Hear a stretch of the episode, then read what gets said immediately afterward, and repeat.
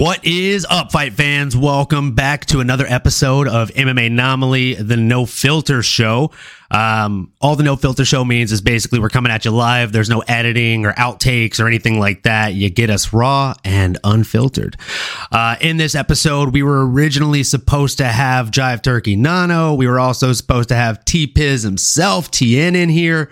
Uh, but those guys ended up having some last minute things come up. So, breaking news, they are not going to be joining us today, and you're stuck with just yours truly.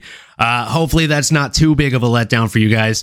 Uh, what we're going to be doing is basically just doing a very quick episode going through what happened last night at UFC 284 and what we should expect next for the gentleman that actually fought on that card. So, we're going to jump right into the top of things. Uh, we had Islam Makhachev going up against Alexander Volkanovski. What a fight. Uh, that, that entire fight was bonkers, start to finish. Alexander Volkanovski did absolutely incredible. He did a much better job than I was actually expecting him to do in there against Islam Makhachev. He was able to negate more of the takedown onslaught than I thought he would be able to. Um, throughout the fight, Islam was able to land four of nine takedowns, um, basically a, a 44% takedown clip there. And Alexander Volkanovski, you know, after Islam joked about them not having wrestling in Australia or not having good wrestlers, was able to land zero of four takedown attempts himself. Um, he did outland Islam total strikes 164 to 95, but these fights are not scored on a 25 minute basis. They're scored on a 5 5 5 5 etc., right? They're scored on a round to round basis on a 10 point must system. If you go through that, I, I saw the chatter online saying that Volkanovski should have won, but realistically, I think Islam Makhachev did exactly what he needed to do to get that decision. He won 3 of 5 rounds. I did give rounds 3 and 5 to Volkanovski. I, I completely agree with Miss Mary 616. I think both guys did an amazing job negating each other's strengths. And I think both guys actually, after the fight, admitted to the facts that to an extent, they kind of underestimated their opponent's strengths, right? Like, uh, Islam admitted that, you know, he underestimated Volkanovski's uh, wrestling or, or grappling for that matter to an extent. And then after that, Volkanovski openly admitted that he definitely underestimated or overlooked Islam Makhachev's striking prowess. So not only is he a, a, good striker, but he's a strong striker, right? We saw those strikes doing damage. Um, one of them made Volkanovski actually take a knee. It didn't count as a, a knockdown, which is, I guess that's understandable, but I would have assumed it counted as a knockdown. So I don't know. Um, but in regards to that fight, again, both men, both their stocks went up. They had nothing but praise after that. And I think both guys showed off a little bit, right? Like you had Volkanovski showing that he can actually go out there and take the grappling on of one of the Dagestani bad guys, right? Uh, and, and, then you have Islam Makhachev going out there against pound for pound number one in the world, one of the best strikers of all time in mixed martial arts. And he stood toe to toe with him for a lot of that fight. So uh, I thought both guys' stocks went up. Now, what's next for these gentlemen? I think Alexander Volkanovski obviously is going to go down and fight Yair Rodriguez. And then I think the most logical thing for Islam Makhachev is going to be fighting either uh, the winner of Charles Oliveira versus Benil Dariush or Dustin Poirier. Um, realistically, I would like to see him fight Dustin Poirier and then the winner of that fight fight the winner of Charles Oliveira versus Benil Dariush. And then the winner of that fight go on to fight the winner of uh, the Ultimate Fighter, Conor McGregor versus Michael Chandler. So that's definitely doing quite a bit of looking ahead on my end. But that's that's what I think would be like the the best storyline and and kind of playing of events. Um, moving into the co-main event, we had Yair Rodriguez going up against Josh Emmett. My goodness, let me take a sip of coffee before this one. So these gentlemen went out there and from from start to finish like if you had to compare this to a, a firework, you would say it was a bottle rocket, right? Like it, it, maybe didn't last as long as some other fireworks, but fuck, it was so exciting for the entirety of its duration. So again, you had Yair Rodriguez, who's basically like the karate kid, and then you have Josh Emmett, who, I mean, essentially he's like Cobra Kai, right? Like strike first, strike hard, no mercy. He's coming in, no pressure, or like nonstop pressure, relentless onslaught of power and just raw power is what I'm talking about when I'm talking about Josh Emmett. I joke and say the guy always has the nuclear option, and he does. He does always have the nuclear option. But I also said that Yair Rodriguez was probably going to be too slick for him and have too much movement. Now, the best thing that Yair Rodriguez does, or the thing rather that Yair Rodriguez does best, is his ability to constantly stay moving, right? When he's taking these big shots, most people that took the shots that that Josh Emmett was throwing last night would have at the very least looked more damaged than Yair was at any point in that fight. But the reason Yair wasn't really looking hurt or, or getting hurt for that matter is solely due to the fact that when he's eating these shots, he's not eating them straight on right? Like as he's eating them, he's turning his face with them, much like a Nate or Nick Diaz. And what that does is it causes some of the pepper on those strikes to really just fall off. Um, Emmett was swinging hammers last night. Absolutely. So you had hammers versus baseball bats, essentially, because that's what Yair Rodriguez's legs have to feel like. Whenever he's slamming those things with that kind of speed and velocity into your lower ribs, uh, like I was cringing every single time he was landing those big strikes like that. They were nasty and they were so fast and precise. And he was constantly making Josh Emmett think. Like, is he going up top? Is he coming to the body? He was constantly switching levels on him with where he was striking. And that's why he was seeing so much success in this fight. He, I mean, he, he was just completely able to shut down Josh Emmett's game. And he showed that on that night, he was the better fighter. If you run that fight 10 times, I don't know if if Yair wins it 10 out of 10 times. But I know that on Saturday, he was the better man. And as a result, he's earned his shot against Alexander Volkanovski. And if I'm being completely honest, I don't know that that's a great matchup for Alexander Volkanovski. If I was Volkanovski, I'd probably be begging for a rematch against Islam at this point and just gaining a little bit more weight and, and power at 155 to see how that goes. Because that version of Yair we we saw last night was arguably the best version of that man we've ever seen. And if he's just going to keep getting better from there, he might be that guy. He might be that guy that's going to dethrone Alexander the Great. Um, I'm here for that fight. I can't wait for that fight.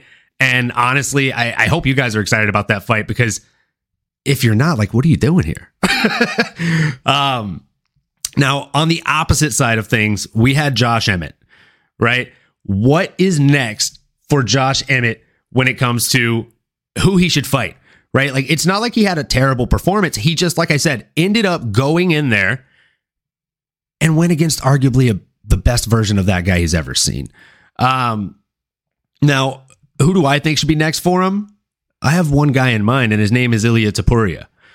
I think Ilya Topuria is on the rise. Josh Emmett has won a questionable decision to get to this last fight, and then he lost this last fight. As a result, bring Ilya Topuria. I mean, let's see what what happens whenever you have again two guys that are willing to just constantly move forward and not take a back step. I think that that would be a fight where I, I, don't know which man would win, but I can tell you that the fans would win. That is an absolute fact. Um, let me know in the comments below if if you would like to see him fight somebody else.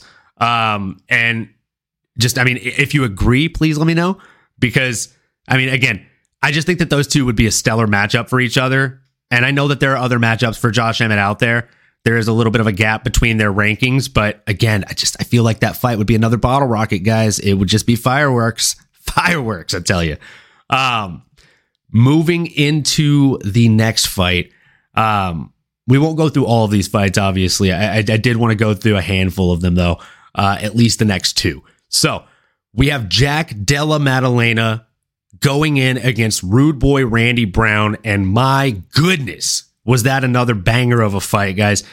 Uh, just uh, Randy Brown looked stellar, absolutely incredible for every second of that fight, other than like two, two seconds, maybe one and a half seconds. He made a mistake. And it's literally the moment his back touched that cage. If you'd ever seen a Jack Della Maddalena fight prior to that one, you know the second he makes his opponents touch the cage, like their backs touch the cage, he just starts going to town. It is bad. And on Saturday night, he went to town on Randy Brown. And I mean, the way that he made Randy Brown fall, he face planted. The guy face planted forward. It was disturbing. I thought they were going to stop the fight when that happened, but they let him take a little bit more abuse. And, and kudos to Randy Brown. I'm pretty sure him hitting the canvas actually woke him up a little bit. Uh, but my goodness, what a fight for Jack Della Maddalena. I, goodness gracious, man there's just the, the, sky's the limit for that guy. His boxing is absolutely incredible. I thought that he was going to go out there and get submitted by by Randy Brown, but instead he he probably lost a lot of people a lot of money because I think n- not a lot of people were betting Jack Della Maddalena or JDM uh, for short by submission. I think everybody that was betting on JDM was betting him by knockout, by finish, by TKO. Uh, so that was definitely kind of a crazy turn of events there. And I have a, I have a few options for who I'd like to see JDM fight next. Um, those options include Vicente Luque. I feel like is the more realistic approach here. Vicente Luque versus JDM. They match up trajectory wise. Um, they also match up stylistically. I think that'd be a really really fun test for both guys. Uh, but let, let's just say that Vicente Luque says no. You know what happens when people say no in that weight class, right, guys and gals? You call big mouth. So I think the other best option is we call big mouth and we get the guy, the man, the myth, the legend, Kevin Holland up in there. Um, I mean, again, just like Miss Mary 616 is saying here, Maddalena 4 and 0 with all four fights ending in the first round. He needs a worthy opponent. He definitely needs a worthy opponent.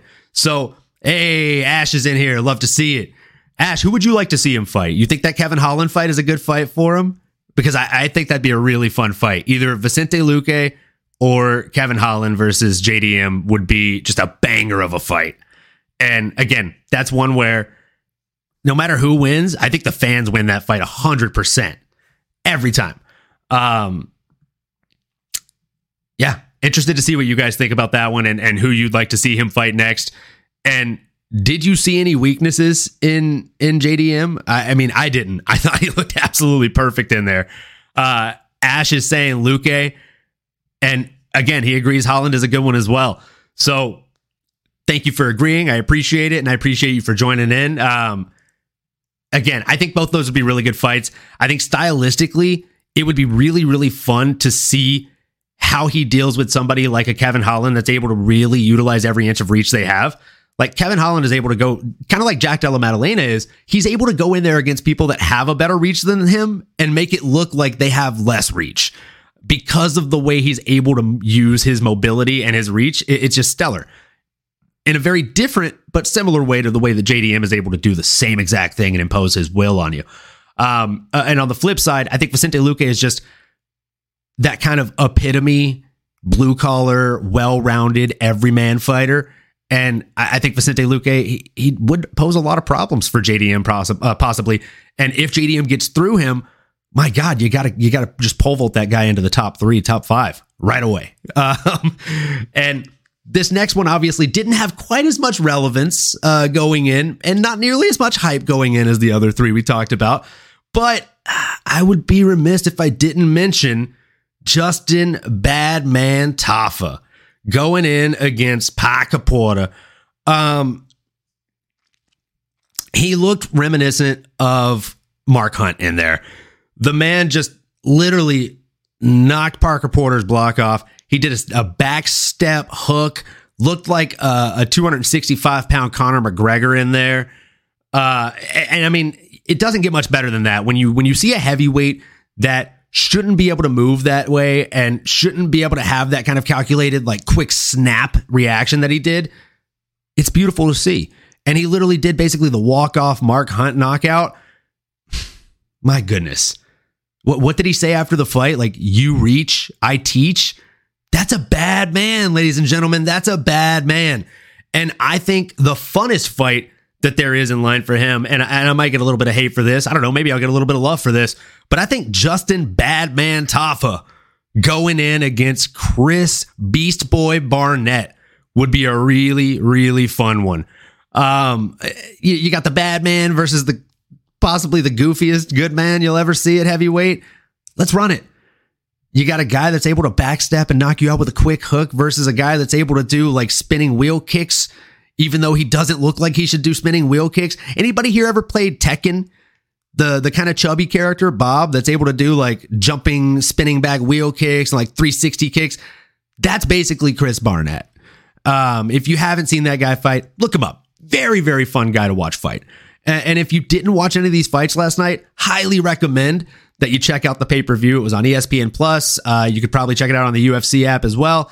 Either way, worth every penny. Absolutely bomb card. Um, will he survive the first round? That is a great, great question. Uh, Chris Barnett. Let's see. Let's let me let me just let me just pull up his record real quick. Um, Chris Barnett.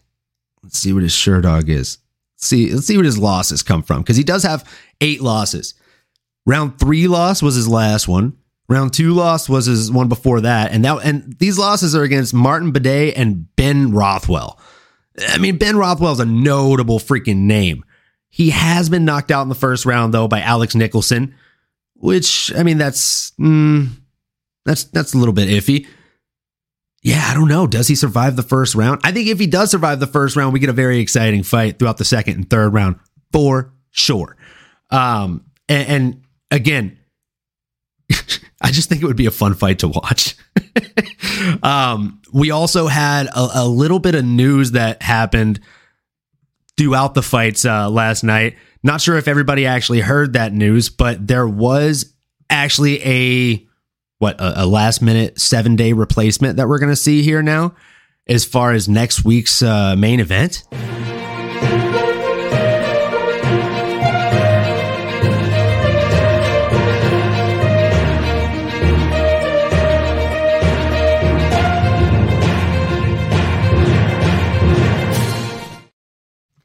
So, in the main event of the evening next week, we have a last minute replacement Erin Blanchfield will now face Jessica Andrade instead of Taila Santos. Oh boy, I would not want to be named Erin Blanchfield this week. Being completely honest with you, that is a terrifying matchup. Um, if you guys don't know who Jessica Andrade is, um, she's an absolute killer. I talked about her um, just eh, eh, a lot uh, after her last fight. Um, and I will probably never pick against her again. Um, even if she goes against Valentina Shevchenko, I don't know that I would pick against Jessica Andrade. So was definitely pulling for Erin Blanchfield in her original matchup uh, against Taila Santos. Not so sure I'm going to be pulling it for her against Jessica Andrade. I think Andrade probably steamrolls her and just destroys every bit of game planning that that Blanchfield was able to bring to the table. But we will definitely do a video uh, breaking down that card later in the week. So look out for that video on Thursday. And again, thank you guys for joining us today, or rather, joining me today for this episode. Um, next episode might be solo, might have a couple of the friends. If you want to join in on an episode, just shoot me a message on Instagram or Twitter at MMA Anomaly and uh, be more than happy to oblige. Thanks again. We'll see you all next time and uh, peace.